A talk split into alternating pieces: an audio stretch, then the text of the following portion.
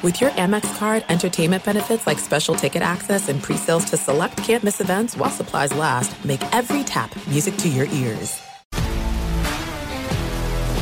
If you love sports and true crime, then there's a new podcast from executive producer Dan Patrick and hosted by me, Jay Harris, that you won't want to miss. Playing Dirty Sports Scandals. Each week, I'm squeezing the juiciest details from some of the biggest sports scandals ever. I'm talking Marcus Dixon, Olympic gymnastics, Cain Velasquez, salacious Super Bowl level scandals.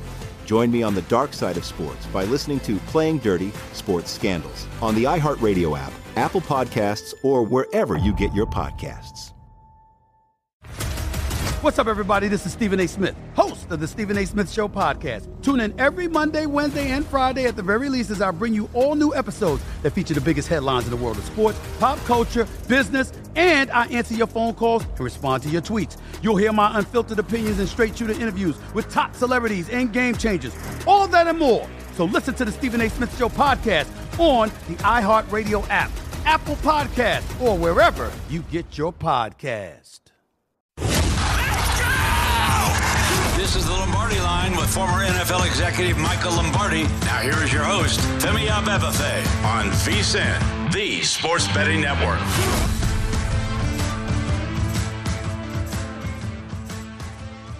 Welcome back. This is hour number two of the Lombardi line presented by BetMGM. Femi Abebefe alongside Michael Lombardi in Tucson, Arizona, holding things down on the road. Uh, we had a fun first hour. We have a lot more fun coming up here in hour number two in 15 minutes. Michael's old buddy, Tate Frazier, host of the One Shining podcast over at The Ringer, will join us to talk all things college hoops. But joining us right now to kick off this second hour, it's our Hall of Fame odds maker over at the South Point, our buddy, Vinny Magliulo. Vinny, Hope all is well. Hope the tournament has been treating you guys well. How did you make out yesterday after the phenomenal basketball that we saw in the Sweet 16? Well, good to be with you guys, Michael. Nice to see you. Uh, nice to see you, we'll Vinny. Be, uh, we'll be getting together pretty soon. We got to get to uh, we got to get to the uh, the IAC pretty soon, buddy. The Italian no American. Club. I know you got. I, I, I got to get there, got, Vinny. I got you all I, I set up get... over there for. All right, beautiful. Thank you. I, I, I mean, I got to go anywhere Um, that's not your so I'm going to go there. um, you know what, guys? It was a, a great uh, first four days uh, for sure. Yesterday uh, was uh, another uh, another good. You know, not as busy obviously as last week. I mean, the first four days of the tournament uh, certainly are uh, much busier. There were m- more games and things like that, but uh, a lot of good action yesterday, uh, all day long, pretty steady. Um, the day went to the betters yesterday, really, uh, and got uh, got a lot of late Gonzaga money uh, yesterday too, going uh, going into that last game. So uh, tip our cap to the betters, pay them today. We did a lot of extra business, certainly because we do the uh, 105 juice uh, here at at the South Point at the counter for straight bets. So.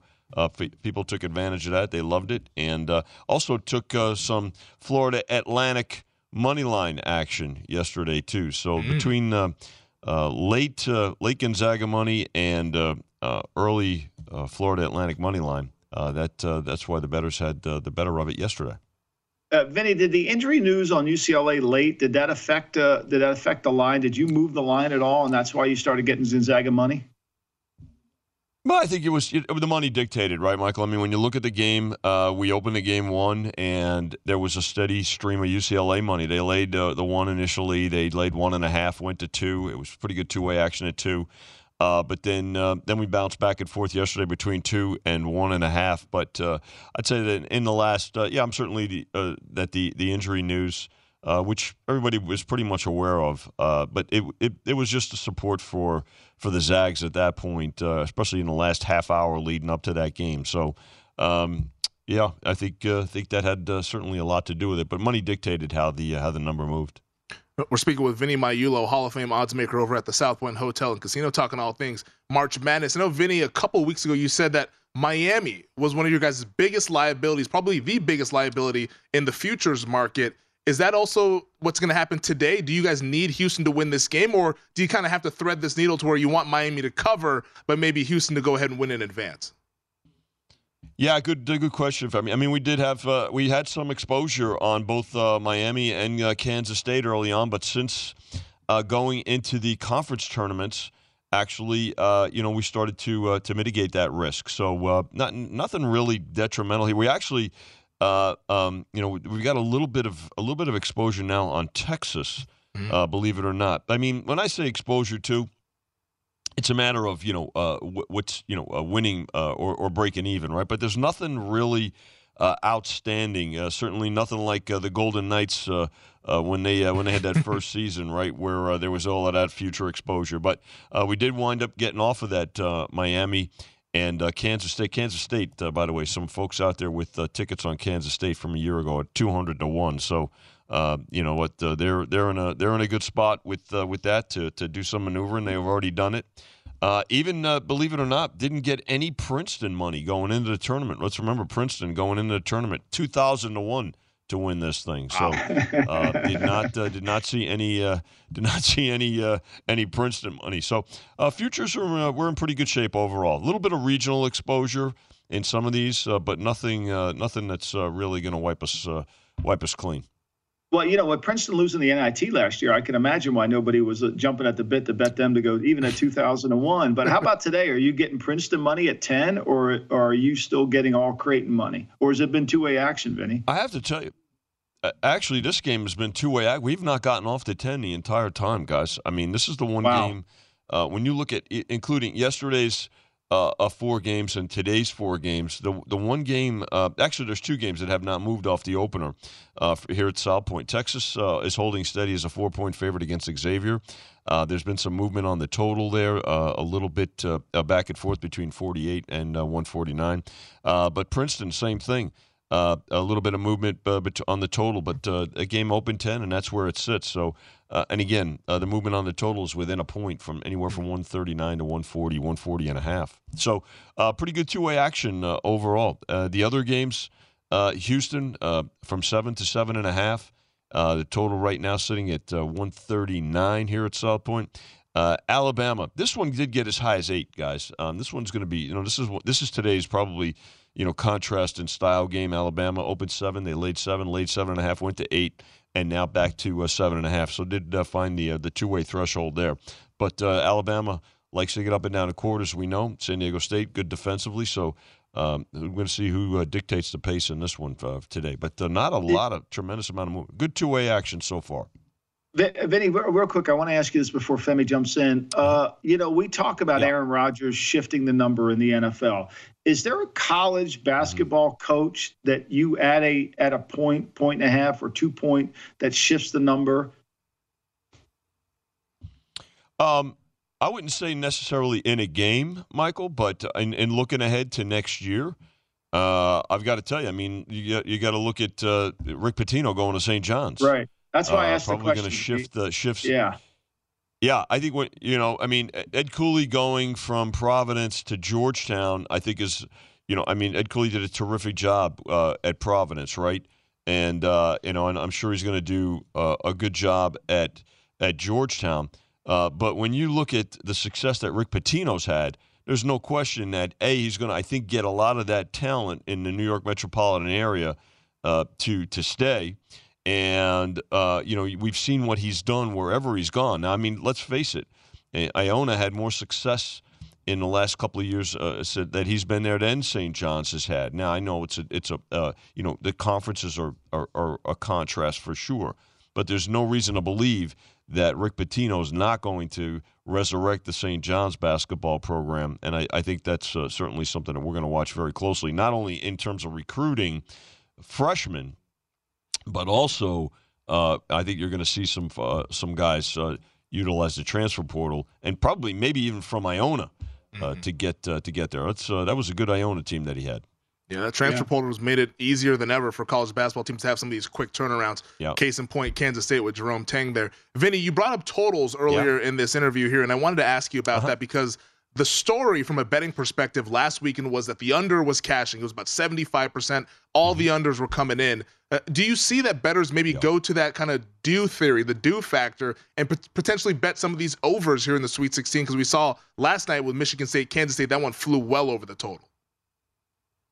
Yeah, of course, uh, the overtime, right? Uh, uh, it, it, helped that as well, Femi. But uh, I think, you know, here's the thing you know when, when you look at totals uh, and, and did we adjust them we did adjust some but you also don't only adjust based on results you, you adjust uh, if necessary based on the way games and, and, totals in this particular uh, uh, segment are, are it's how they were bet, right? So the public mm-hmm. loves to bet. The public loves to root for points, mm-hmm. and uh, we see that a lot, especially with our first to fifteen, which I'll get to in a moment. But um, when it comes to totals, professional bettors are more inclined to bet the unders in games, and they'll wait for the um, they'll they'll either bet them right at the beginning. Uh, and compare their totals to what we posted, but they'll also wait for the public to put them in part, put the overs in parlays and have those creep up. So as the day goes on and the parlays start to accumulate, and a lot of those parlays from the general public include overs, well then pros will you know lean and and, and get involved with the unders there. So overall, even though there was a lot of uh, unders that came in as you mentioned. Uh, it wasn't so much uh, that that uh, that really hurt us. We had pretty, you know, I would say we were balanced between straight bets to the under, but parlays to the over uh, when it came to those last week. Uh, getting back to uh, what folks root for, uh, they root for points. They loved they loved the first of 15, uh, which has now become the most popular proposition bet that we post all season. Uh, and I have to tell you, it's a lot of fun to book. it's a lot of fun to watch the reactions. And last week, when when there were four games going on simultaneously, and one game, you know, was was well into the second half. Uh, but another game was just like within the first five minutes, and you heard this huge roar, and everybody wanted the sound on the uh, on the game that just uh, was five minutes old. It was simply because of the uh, first to 15. So it's a, it's a lot of fun, a lot of instant gratification. Uh, not quite as instant as the coin toss in the Super Bowl, but uh, you know what? We tip our caps. Folks love to bet the dogs. They had the better of it last week, and uh, you know what? They put more action in on uh, on the, the second half when halftime uh, numbers came up. You know, so yesterday was good for the betters. So today, are you getting a lot more action on these four games since everybody's so confident with their picks?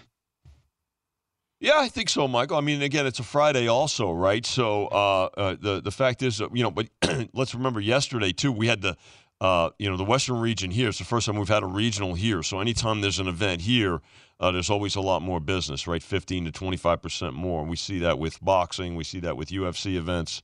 Uh, anytime there's an event here, uh, that you know Raider games. Let's face it. I mean, they're, they're, those are special events uh, every time uh, there's a home game. So um, we did see uh, quite a bit of action yesterday. But again, today's Friday, and then uh, you know we've got the Western Region picks up again tomorrow. So a lot of folks getting ready for the weekend here, and we're we're happy to accommodate them.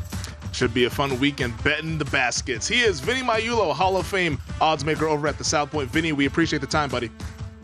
Thanks, Vinny. Good to be with you guys. Have a great weekend. All right, Tate Frazier of the One Shining podcast joins us next here on the Lombardi line.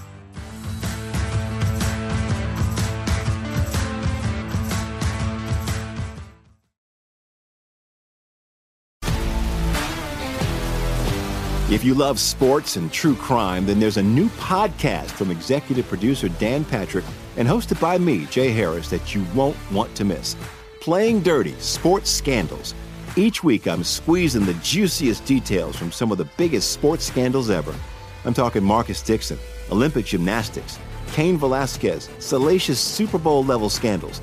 Join me on the dark side of sports by listening to Playing Dirty Sports Scandals on the iHeartRadio app Apple Podcasts, or wherever you get your podcasts. What's up, everybody? This is Stephen A. Smith. When I'm not at my day job, First Take, you can find me in my studio hosting the Stephen A. Smith Show podcast. Tune in every Monday, Wednesday, and Friday, at the very least, as I bring you all new episodes that feature the biggest headlines in the world of sports, pop culture, business, and politics.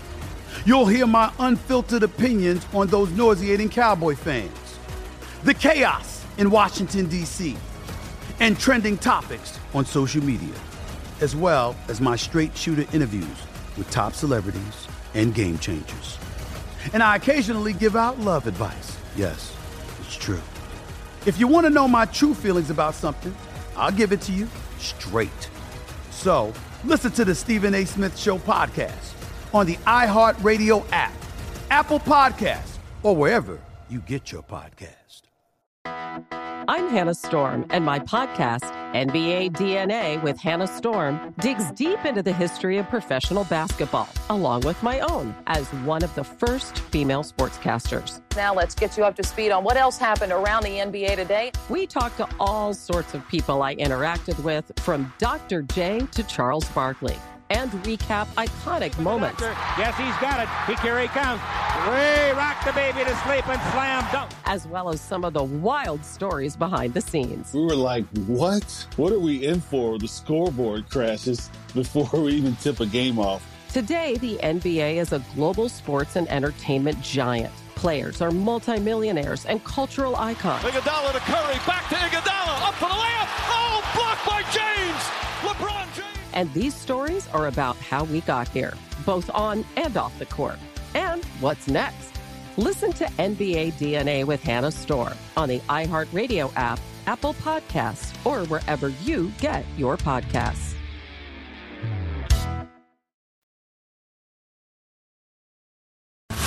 This is the Lombardi line with former NFL executive Michael Lombardi. Now here is your host, Femi Abebefe on VSIN, the Sports Betting Network.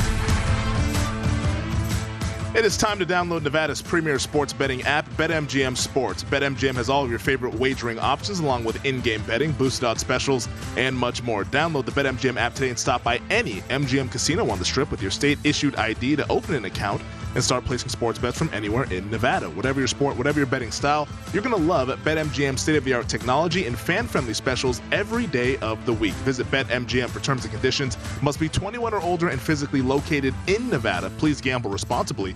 Gambling problem? Call 1 800 522 4700.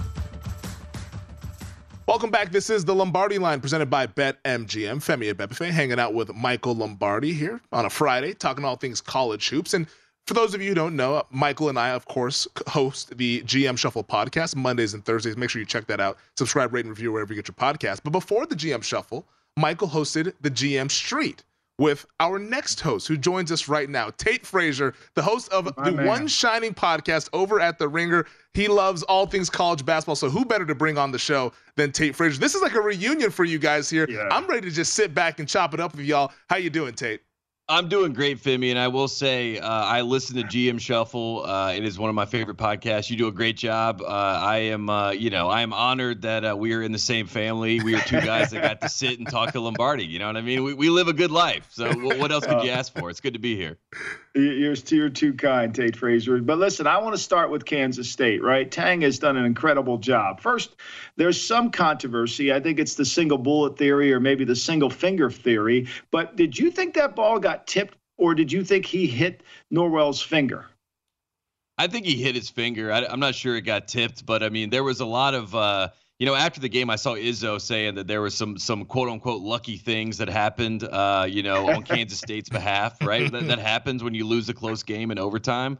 Um, but I, I just thought that Nowell was I mean, almost like it, it, was giving you Kemba vibes, you know, and and mm-hmm. I say that with all due respect and all, you know, you know, I bow down and, and remember the 2011 run for Kemba Walker, but I mean, Markquise Nowell was a point guard that absolutely dominated the game. I mean, one of the things that great point guards do is they dominate a game without scoring, and yes, he did score, ended up with 20 points as we know, but to have 19 assists and to have it so that they were more worried about his passing than his scoring, and then he hit a nice little Kemba step back at one point. He hit a a, step back three that was almost exactly where Steph Curry broke the three point record in MSG. Um, he had that broken play when he came back from his ankle. You know, it felt like the tide was turning for Michigan State, right? They were getting all the momentum. They go on an 11 2 run. They take the lead. Nowell's on the bench. He gets up. He starts like jogging, running in the purview of his teammates that are on the court. And then he comes back in the game on a broken play, hits a shot off the backboard uh, right before the shot clock runs out. And uh,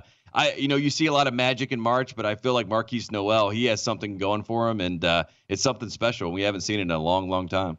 Yeah, you mentioned that UConn team. They were a three seed way back when. So Kansas State being a three seed, maybe just maybe there are some parallels with the Wildcats this year making a run here. Uh, you mentioned Nowell. Obviously, a lot has been made of him being a New York City guard out at MSG. Last night we saw Julian Strawther who grew up here in Las Vegas, hit the shot of the night. Who's the bigger hometown hero? Is it Nowell with New York City or is it Strawther here in Vegas?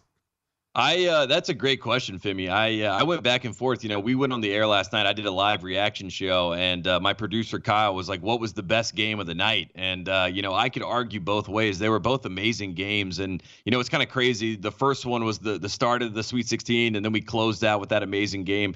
UCLA Gonzaga. Anytime that's on the board, we all should be tuned in. It's just a great matchup. It's just a great game. And uh, Strawther, I mean, that shot was so Chris Jenkins like, and uh, you know, Amari Bailey with the Marcus Paige shot, right? I mean, I I don't want to get lost in the shuffle. What a big shot Amari Bailey hit, very similar to Marcus Paige. But I mean, Julian Strawther, the way he took that shot, it's like he expected to make it. Mark Few after the game said they run that at the end of practice, and Strawther makes it, you know, seven times out of ten. He said so. It, it felt like it was destiny, and uh, this is the year where the Zags have been a little bit off the radar, and maybe it's their time to uh, get over the hump. So, I mean, I, I, don't know which one I could choose. I feel like Nowell is the MOP of the tournament so far, mm. but maybe the shot that Strawther hit is a bigger shot. It was incredible. I mean, I to call that shot, it just blew my mind, Tate Frazier, because like that's like I guess he makes it 70% of the time, but to me, that's like a, not a very high percentage shot. But you know, maybe he thought he was going to get the rebound. All right, let's talk FAU, right? Nobody even right. knows they're in Boca Raton. The Owls, they they they beat Tennessee. Are they a Final Four team, Tate Frazier? Um, you know, I'm not sure they're a Final Four team. I mean, this is their first tournament run. They got their first tournament win in the first round. This was obviously their first Sweet 16. And I, I don't know about you guys, but as I watched that game, it felt like the sea was parting for Rick Barnes to get to the Elite Eight and have a chance to get to the Final Four. Mm. And all of a sudden, it just, you know, kind of just fell apart. And that has been a story of Rick Barnes in March, unfortunately. This Tennessee team, they are um, physical to say the least, and they almost became unlikable in this game, right? With some of the cheap shots that we saw on replay, and uh, you know, if there are the basketball gods that are up there, I think they decided that uh, FAU, Dusty May, um, I think is a really underrated basketball coach. He was a manager for Coach Bobby Knight back in the day, so he was around greatness. He understands um, how to um, pick and choose his spots. He used his bench really well. Um, Forrest comes in, has you know a big pickup, um, you know a big boost off the bench for them. So I mean, Florida Atlantic, if they go to the Final Four, we're talking like George Mason territory, right? VCU territory, something that we haven't really seen too often. Um, I think Kansas State's going to be a really tough matchup for FAU, but fortunately for FAU, they went up against a Tennessee team that I think started to count their chickens before they hatched, and uh, we saw the result of that. And FAU gets a nice win in the Sweet 16. We're hanging out with Tate Frazier, host of the One Shining podcast. You mentioned Dusty May and his coaching. I mean, this team 34 and 3 at Florida Atlantic. Like this is not some Cinderella. Like this is a legitimately good team. Dusty May, is he kind of that next superstar head coach that we could see maybe this is his last run at FAU and takes a bigger job coming up here soon? Yeah, I mean, if I am a school like Florida State, right, and I have Leonard Hamilton, who is, you know, getting into his later years, like his twilight era of college basketball, maybe I'm calling to to feel out what Dusty May's thinking. I, I kind of think, you know, he can stay in Florida. I'm not sure Tallahassee is what he would want, but if you're one of these Florida schools and you have a coach that is, you know, kind of on the back end, maybe you're you're thinking to yourself, all right, let's put in a call to, to gauge interest here. I think Dusty May will get some phone calls. And one thing I've learned from coaches as I've talked to him over the years, it's when you're hot, you gotta you gotta jump on it. As we saw, mm-hmm. right? Tobin Anderson, um, who is a great coach, a guy who you know is in that five star family, has worked with a lot of great coaches, learned a lot, picked up a lot. As soon as that Iona job opens up, right, they give him a call. You got to jump while you're hot. And uh, Dusty May, I'm sure he's going to get a lot of phone calls this offseason. Florida Atlantic, they were an AP top 25 team, so like you said, Femi, they they didn't come out of nowhere, right? They were a team that we saw this year that was really good. Um, and I think that Dusty May is going to have you know bigger opportunities and I mean, look at a guy like Ryan Odom, right? Ryan Odom wins at UMBC. He takes his chance. He goes to Utah State. They're in the tournament. There was some eyeballs back on him, some conversation about him, you know, being up for some other na- some other jobs, right? Georgia Tech was one of those jobs. So when you're when you're in the tournament and you get that FaceTime, you got to jump on it. And I could see Dusty May, you know, making a leap. How about Mitch Henderson? You know, here's a guy, Princeton graduate. He's all things Princeton. He's 10 point dog today. Everybody thinks the slipper's going to fall off Cinderella against Creighton. But, you know, do you think he would be up for jobs? And what do you think his chances are at least pulling one more upset? I think that Princeton, um, you know, I, I, had Mitch Henderson on One Shining podcast, and I asked him candidly, I was like, "How do you feel about the matchup?" And he said, "We like the matchup." And uh, you know, he said we felt the same way about Arizona, right? We went to the game. Everyone, myself included, had Arizona going to the Final Four, or you know, potentially winning the national championship. I still am confused by how that happened, but also Princeton plays such disciplined basketball. They have such great principles. They limit possessions. They don't turn the ball over. Princeton's going to do you no favors, right? They're not going to help you win a game. They're not going to gift you a game. You're going to have to go out there and earn it. So if you're Creighton, you have a great starting five. You don't have the the most depth, um, but you can't get in a situation where you know Princeton's kind of squeezing the air out of the ball and uh, you know kind of suffocates and gets a win. But f- fascinating enough, I think the the best matchup in basketball potentially, as far as the David versus Goliath storyline, would be like Alabama Princeton in the Elite Eight, right? Alabama most possessions in the country, 88 possessions a game. Princeton one of the I think they're like 55 possessions a game. So I just think the contrasting styles and also you're talking about big time Alabama versus you know no scholarship players in the Ivy League. That feels like a David Goliath game that would be fun for the tournament. Yeah, it would be fun. That would be awesome. Yeah, no, I mean, I, I have Creighton in my Final Four, but I, I wouldn't mind seeing that as well. We could do that one uh, with Alabama and Princeton. That'd be a fun matchup. Uh, you mentioned we talked about some of these coaches here, and we got about a minute left here, so we'll talk with more about some of the games that are going to come up uh, later this evening. Ed Cooley, now going to Georgetown. Where are you at with this? Because I know the Providence folks are a little upset that he left in conference. We've never seen that before. Can Ed Cooley revive Georgetown? I think it's uh, you know it's something for Cooley. It, it, it's really interesting for him because he had such a he said such a reverence right for Big John, and we all kind of have that feeling about Big John. And when you talk about what he did at Georgetown, you know he's on the Mount Rushmore of coaches, in my opinion, as far as impact, um, right up there with Dean Smith. So I mean, Georgetown does a great job. They have great facilities. They have great resources. They're a basketball school. They get it. Um, I do feel bad for Providence, though. Mm-hmm. I do feel bad for Providence. Um, I, I, think it's unfair for them. But uh, Kim English is a great basketball coach, folks. So they're going to be all right. Providence will be fine. Yeah, should make the rivalry that much thank better. You, my man. Tate's going to hang out thank with us you. for awesome another job. segment. He's going to hang out with us oh, another oh, segment. Good. I love we're, it. Yeah, we're, we're going to talk some right. more college hoops on the other side. This is the Lombardi line.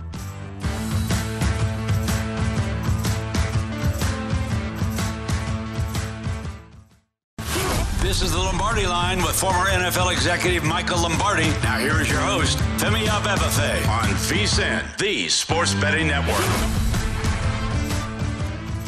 Get everything you need to bet on baseball this season with our MLB betting guide. It's available now and has futures, team previews, and best bets. Steve Makinen has power ratings on every team, plus Adam Burke breaks down how the new MLB rules will impact bettors. Whether you bet baseball every day or looking for valuable futures bets, our betting guide has it all. Sign up today and get full access to VSIN for 30 days for only $19 at VSIN.com slash subscribe. Welcome back. This is the Lombardi line presented by BetMGM. Femi Abebefe, Michael Lombardi, hanging out here with our buddy Tate Frazier, host of the One Shining podcast, kind enough to join us for not one but two segments. We appreciate the time here, Tate. Before we get into tonight's games, I want to get your early thoughts on tomorrow's Elite Eight games, in particular UConn and Gonzaga. Both teams, I mean, UConn looked terrific against Arkansas yesterday. Gonzaga coming off the emotional victory over UCLA. Right now, the betting market has the Huskies two point favorites. A lot of points expected. 153 and a half is our total. How do you see that game shaking out? I will say this about UConn. UConn, I thought Arkansas was going to give them trouble just with their perimeter pressure. And the perimeter pressure actually backfired on Arkansas because UConn drove the ball, UConn passed the ball. And at the end of the day, the bigs that UConn has, I mean, they are if not the best bigs. I mean, at this point, I mean, who who do you have matching up with those guys? When you look at Sanogo, who's arguably MOP of this tournament, and the thing about Sanogo is that he can pass in the post. He doesn't panic when he gets doubled. And uh, you know, I saw Drew Timme dominate obviously UCLA, but UCLA is playing with their third string center, and he's a fifth year senior, and he's you know kind of being asked to do a lot more than he's expected to do. But he's going to have a real matchup against these guys, and uh, he's going to have two bigs that are going to be physical with them. They're going to be rotating in and out like hockey subs. That's what Dan Hurley likes to do with those two bigs. So, um, you know, I see that line, and I wouldn't be shocked if UConn, U, UConn's blowing people out right now. It's double digit wins every single time. So I, I feel like the Huskies are, are, are the bet, and uh, I would just, uh, I wouldn't even I would just take a money line. I feel like you know the Huskies are going to win this game, but we'll see what happens. Yeah, I, I mean, uh, this is a tough matchup for Gonzaga because they can defend inside out, and you know, when if they're not hitting the threes like they didn't hit them, you know, yesterday against UCLA, they're not going to get those 50 rebounds against UConn. This is going to be a harder right. game than what they faced against UCLA. As you said, they were undermanned. Mm, and they're not going to be able to get those easy uh, paint touches that they were getting against UCLA. The rim protection of UConn is going to be a problem. They're going to have to adjust to that. And I'm not sure, you know, how Gonzaga will fare. We we saw when they had the emotional win over UCLA, right, in the Final Four in 2021. Mm. They go into the Baylor game on Monday there kind of seemed to be like this foregone conclusion that they were the team of destiny. And as we all saw, Baylor came out and just absolutely smacked them in the mouth and yeah. dominated that game. And, and it was over before it really even started. So that's my fear with Gonzaga, too. There might be a little bit of an emotional hangover after beating UCLA. They may feel like they're supposed to win this. And if you've watched UConn, especially at the start of this season, they dominated everybody. And then they kind of had a weird, they fell off a little bit. Tristan Newton, their point guard, struggled with turnovers, but then they found their footing again and they looked like the UConn we saw at the start of the year. I'd be very worried if I was Gonzaga. Yeah, I also had a, a sizable bet on Arkansas uh, last night against UConn. And you know what? I just turned that TV off. That's what I did. I, just, I think Muss was trying to turn it off on the bench. He was like, "Yeah, oh, I, I think he was too." you know, this is funny. You know, Muss. And I, you know, I follow Arkansas basketball. I love the guy to death. And, and, this was to me, I thought this was his worst team to get to the, the the Sweet 16 with this team. Because I don't know about you, Tate Frazier. I know everybody says Nick Smith's a lottery pick. I haven't seen any lottery in that pick. Like I haven't seen yeah. it. You know. Like I, I, right. I, keep waiting for it, like a five star. I mean, I, you know, I think he's. I don't even think he's got one star. You know, I, I hate to be disappoint the kid, but like at some point, if you don't want to compete at a high level because you're worried about your draft status, then maybe you should go to the G League because it didn't right. look like it. I think he hurt himself playing because he doesn't look anything like what they advertised. And he also, you know, last night, you know, a lot of people were saying he had a good game. And it's like, well, everything that he did was outside of the confines of the game, right? Like he got his points, I guess, uh, but it was not within the structure of the game. And if anything, it, it was the same conversation we had in the second round game against Kansas, where it's like Nick Smith actually is taking possessions away from us, meaningful possessions, because he's trying to get his highlights in. You know, he's trying to sneak the highlights in to make sure the draft guys are like he's still a lottery guy. I watched him in high school. Um, I thought he was a prolific prospect. I really did. I thought he would go to Arkansas and be a star. But you know, once you get to college basketball, everybody's quick. Everybody's you know gunning after you, and uh, he he needs to be able to do it in a winning way. He kind of gives me Jalen Green vibes, where he mm-hmm. can get you 40 points, but I'm not sure you're going to win the game. And I and, I'm not sure how how much we really need more of those players because there's a lot of those in the NBA right now. We're hanging out here with Tate Frazier, host of the One Shining podcast. All right, Tate, let's turn our attention to the games that are going to happen later on this afternoon and evening, starting with San Diego State and Alabama. This is an interesting one over in that South region. The Tide, seven and a half point favorites, total 137 and a half. Do you think that San Diego State can hang with Alabama, or is this maybe the Tide running away?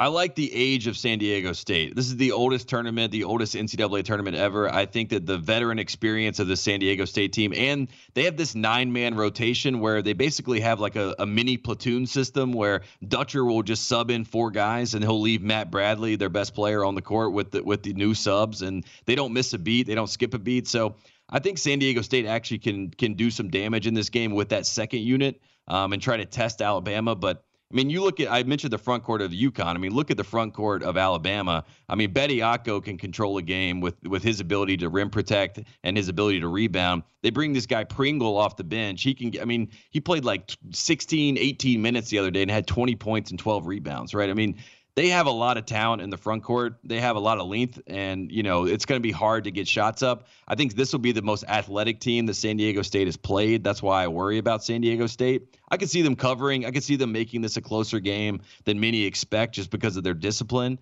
Um, but Dutcher just won his first tournament game right in the first round, so there's not a lot of experience to really fall on. And you know, San Diego State making the Sweet 16 that's you know the third Sweet 16 since 2011. This is a program that wasn't doing that really before Steve Fisher came. So I I, I could see Alabama cruising, but may, maybe this is a little bit closer than people expect just because of San Diego State's you know veteran experience you know, you talk about coaching Larranaga's Miami team. I mean, that was once a football mm. school. Mm. Now it's a basketball school. I mean, do they have, you know, Houston, obviously, I think Kelvin Sampson's underrated as a coach because they are really good and they're disciplined and tough.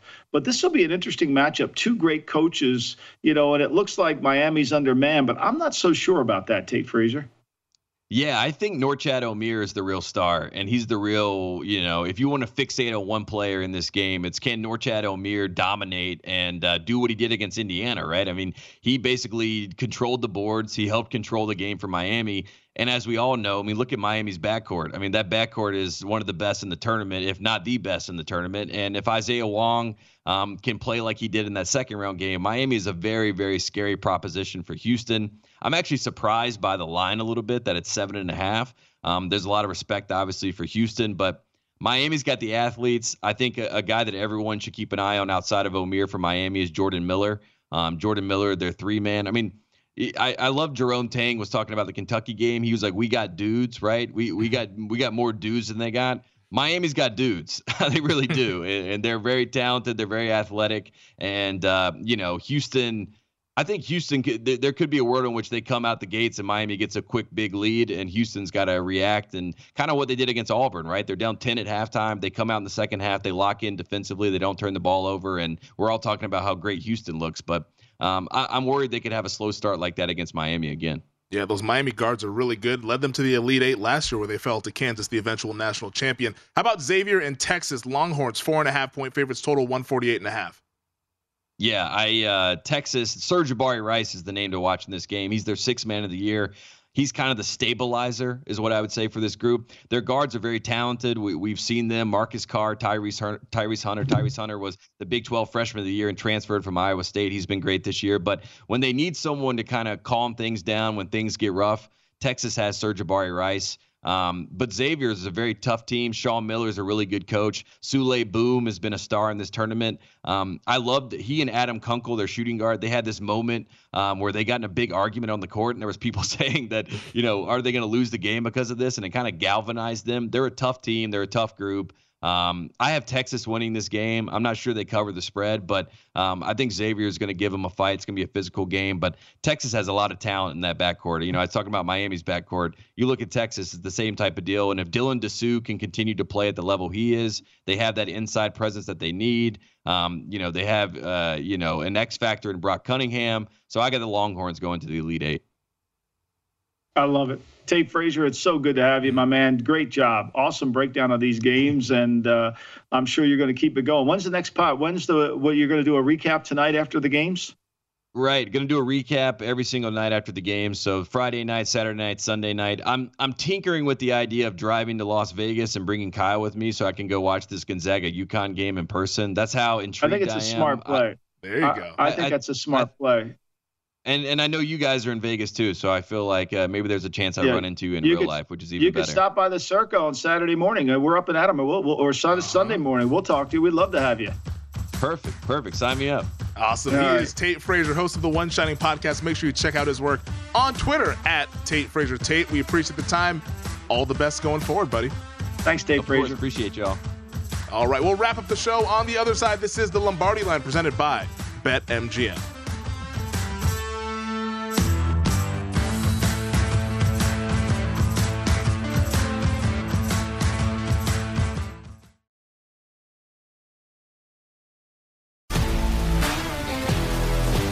If you love sports and true crime, then there's a new podcast from executive producer Dan Patrick and hosted by me, Jay Harris, that you won't want to miss. Playing Dirty Sports Scandals. Each week, I'm squeezing the juiciest details from some of the biggest sports scandals ever. I'm talking Marcus Dixon, Olympic gymnastics, Cain Velasquez, salacious Super Bowl level scandals. Join me on the dark side of sports by listening to Playing Dirty Sports Scandals on the iHeartRadio app Apple Podcasts, or wherever you get your podcasts. What's up, everybody? This is Stephen A. Smith.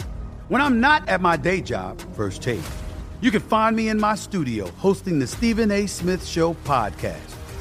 Tune in every Monday, Wednesday, and Friday, at the very least, as I bring you all new episodes that feature the biggest headlines in the world of sports, pop culture, business, and politics. You'll hear my unfiltered opinions on those nauseating Cowboy fans, the chaos in Washington, D.C., and trending topics on social media, as well as my straight shooter interviews with top celebrities and game changers. And I occasionally give out love advice. Yes, it's true. If you want to know my true feelings about something, I'll give it to you straight. So listen to the Stephen A. Smith Show podcast on the iHeartRadio app, Apple Podcast, or wherever you get your podcast.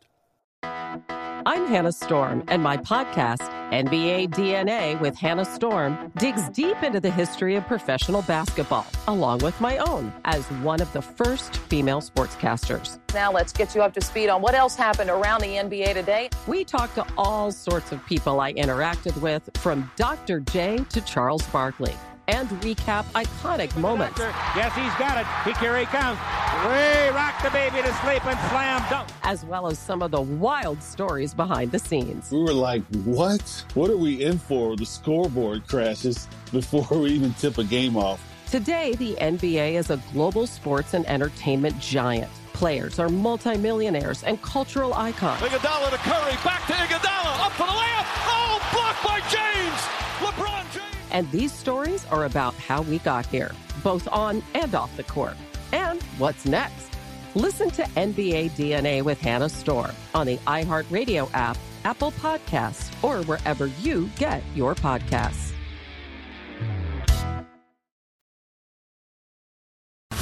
This is the Lombardi line with former NFL executive Michael Lombardi. Now here is your host, Femi Abebefe on VSIN, the sports betting network.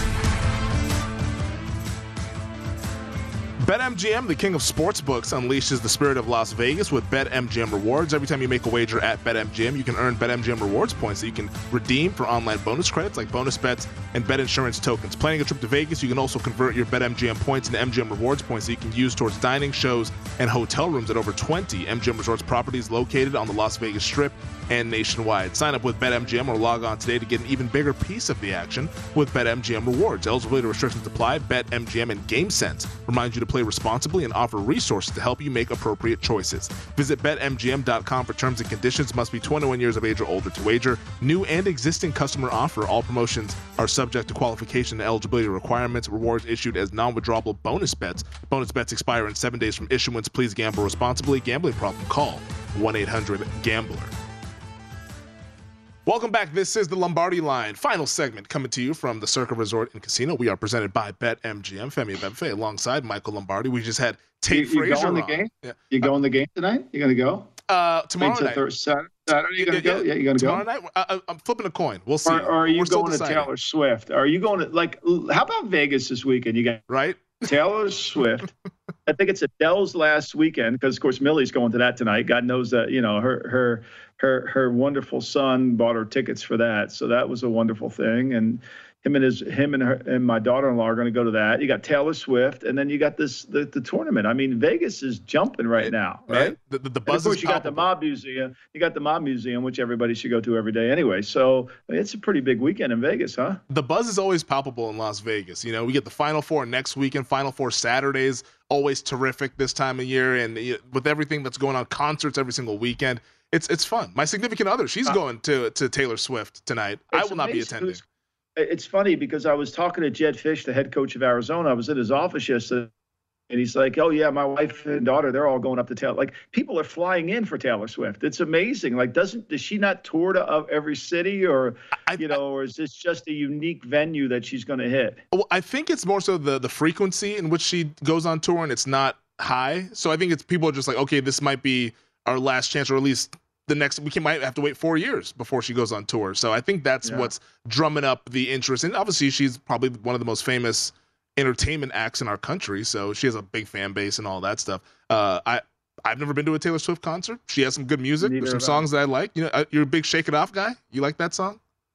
You know, I, I prob- probably going to stay in the Springsteen lane on this one. I mean, I, you know, she's from Philly. I, you know, it's great, all that. I'll stay. You know, like I would wish I was with Luke Russert last night in Buffalo, listening to him play. But, uh, you know, it, it, I, I'm on that tour. That's the tour I'm on. And you know, everybody says you're too old, but every time I look at that tour, you know, there's a lot of people like me that are there because it's, it's sold out. Like it's incredible.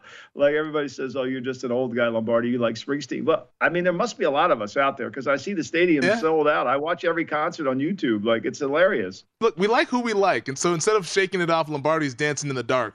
With, with the boss. That's right. That's right. Absolutely. yeah, I'm gonna. I, I, see the darkness on the edge of town. There's no doubt. That's that has to be. I don't think we've ever talked about Springsteen music at length. Dancing in the Dark is probably my favorite song. I know it's popular and it's the one that you hear on the radio every now and then, but it just it's a good vibe. It, it you know just gets you going. You know, you hear that. You know, that, would be a bathroom song for me. Like I, I'd probably after I would go to the bathroom on that song. Like I got to go. Like I'm gonna, I, like I'm a little bit deeper on yeah, that. I want you're something the deep in cuts. the night. Yeah, yeah. I, I, want like I look at the set list every time, and I, I try to rearrange the set list. But no, they're all good. It's it's an incredible venue. Yeah. But uh, side B is, where, is where Lombardi's Vegas hanging out. Vegas is hopping though. You gotta love it. It, it, we gotta love it. So why we come out here, entertainment capital of the world, sports, entertainment, restaurant scene is absolutely outstanding. Come on out here if you haven't been and say hi to the folks here at Circa. It's a good time. Uh, before we wrap up the show here, Michael, let's talk a little NFL news and notes, some stuff that's yeah. come over the last couple of days here. We saw earlier, not this morning, I believe it was yesterday when uh, the, the Eagles and Lane Johnson, they came to an extension. It's a one year deal. And the report is that it's 33.45 million, 30 million guaranteed on this one year extension, extending him through the 2026 season on the surface, you see those numbers, and it can be shocking over one year for an offensive tackle. But what's the real meat of this contract, and why was it structured this way? Well, I'm sure he got paid really well, and I'm sure on an average per year basis, but they needed to lower his cap number. And this is what the Eagles have been doing. This is what Jerry Jones talked about how the Eagles were all in. They've, they've gone to these option years to extend contracts out to lower the cap number, which is a smart thing to do, right? When you're a winning team, you know, you need to kind of figure out a way to get all your good players under contract for a long time. So I, don't think they're paying Lane Johnson 33 million a year. I mean, that's more than than that's quarterback range, right? I mean, that's ridiculous. You're not paying a right tackle that, but he's a really good player, and they needed to lower his cap number. But the the sensation and the highlight says 33. You got to wait to see how this deal's structured, and it and it's good for the player, but it's also good for the team. Yeah, no, it is. It's one of those cap gymnastics tricks that we see these contending teams do to try to take on more guys or whether get some guys under well, I mean, the salary cap? I mean, we got to understand since the league year has started or since January, there's been almost three quarters of a billion dollars that has been guaranteed by teams. It will hit a billion before it's over. And so, Man. really, that's cap manipulation. That's cut. Some guys getting cut you know, we're going to talk about Zeke here. Zeke got mm-hmm. cut, so his numbers in that three quarters of a billion dollars too. That money is exchanging hands. Will he do a new contract? Certainly, but it's not going to be to the level that the contract that he rele- got released on. Well, let's talk about it because Lane Johnson, who we just spoke about, receiving the one-year extension through 2026.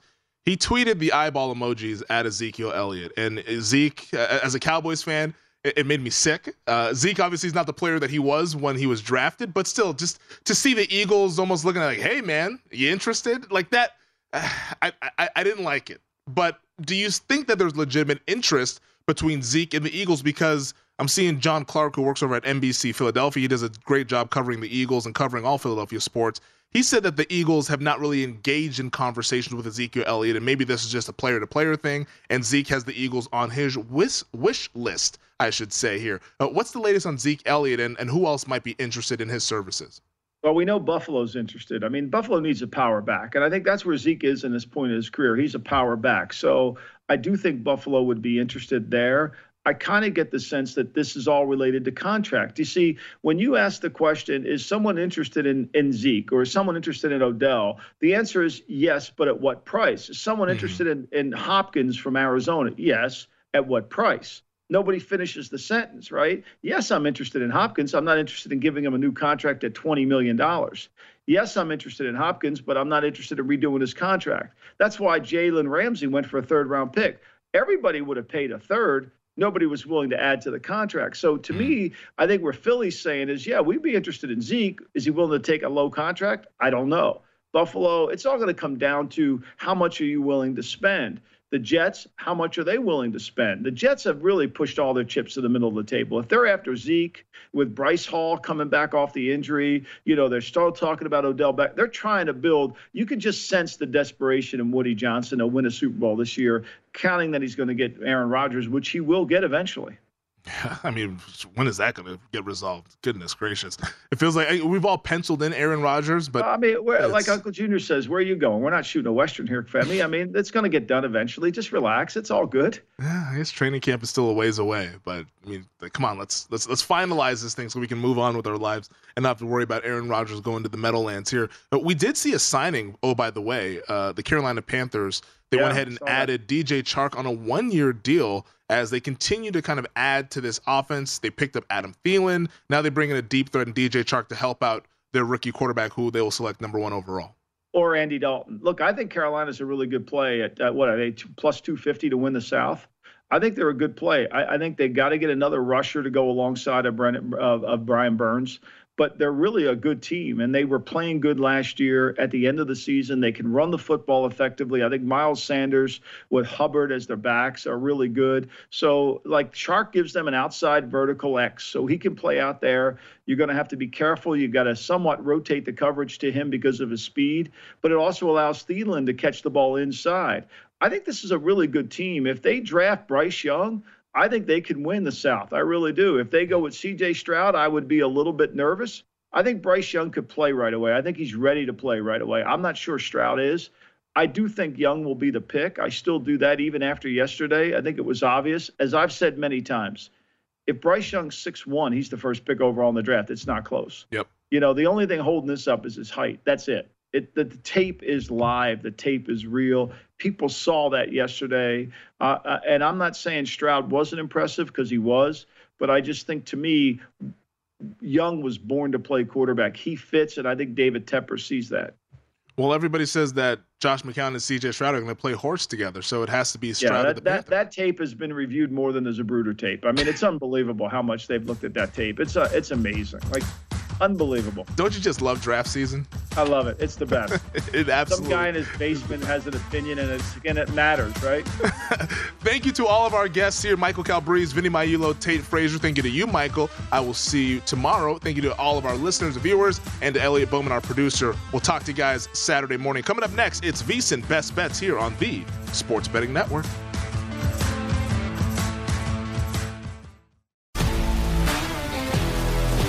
If you love sports and true crime, then there's a new podcast from executive producer Dan Patrick and hosted by me, Jay Harris, that you won't want to miss. Playing Dirty Sports Scandals. Each week, I'm squeezing the juiciest details from some of the biggest sports scandals ever. I'm talking Marcus Dixon, Olympic gymnastics, Cain Velasquez, salacious Super Bowl level scandals. Join me on the dark side of sports by listening to Playing Dirty Sports Scandals on the iHeartRadio app Apple Podcasts, or wherever you get your podcasts. What's up, everybody? This is Stephen A. Smith, host of the Stephen A. Smith Show podcast. Tune in every Monday, Wednesday, and Friday at the very least as I bring you all new episodes that feature the biggest headlines in the world of sports, pop culture, business, and I answer your phone calls and respond to your tweets. You'll hear my unfiltered opinions and straight shooter interviews with top celebrities and game changers. All that and more. So listen to the Stephen A. Smith Show podcast on the iHeartRadio app Apple Podcast, or wherever you get your podcast. I'm Hannah Storm, and my new podcast, NBA DNA with Hannah Storm, chronicles my six decades in professional basketball. From growing up in the sport to becoming one of sports TV's first female broadcasters. Join me as I dig deep into the game's history, unearth some wild stories, and talk to my friends from the world of basketball, from Dr. J to Charles Barkley. It's been a wild ride, and now I get to take you with me. Listen to NBA DNA with Hannah Storm on the iHeartRadio app, Apple Podcasts, or wherever you get your podcasts.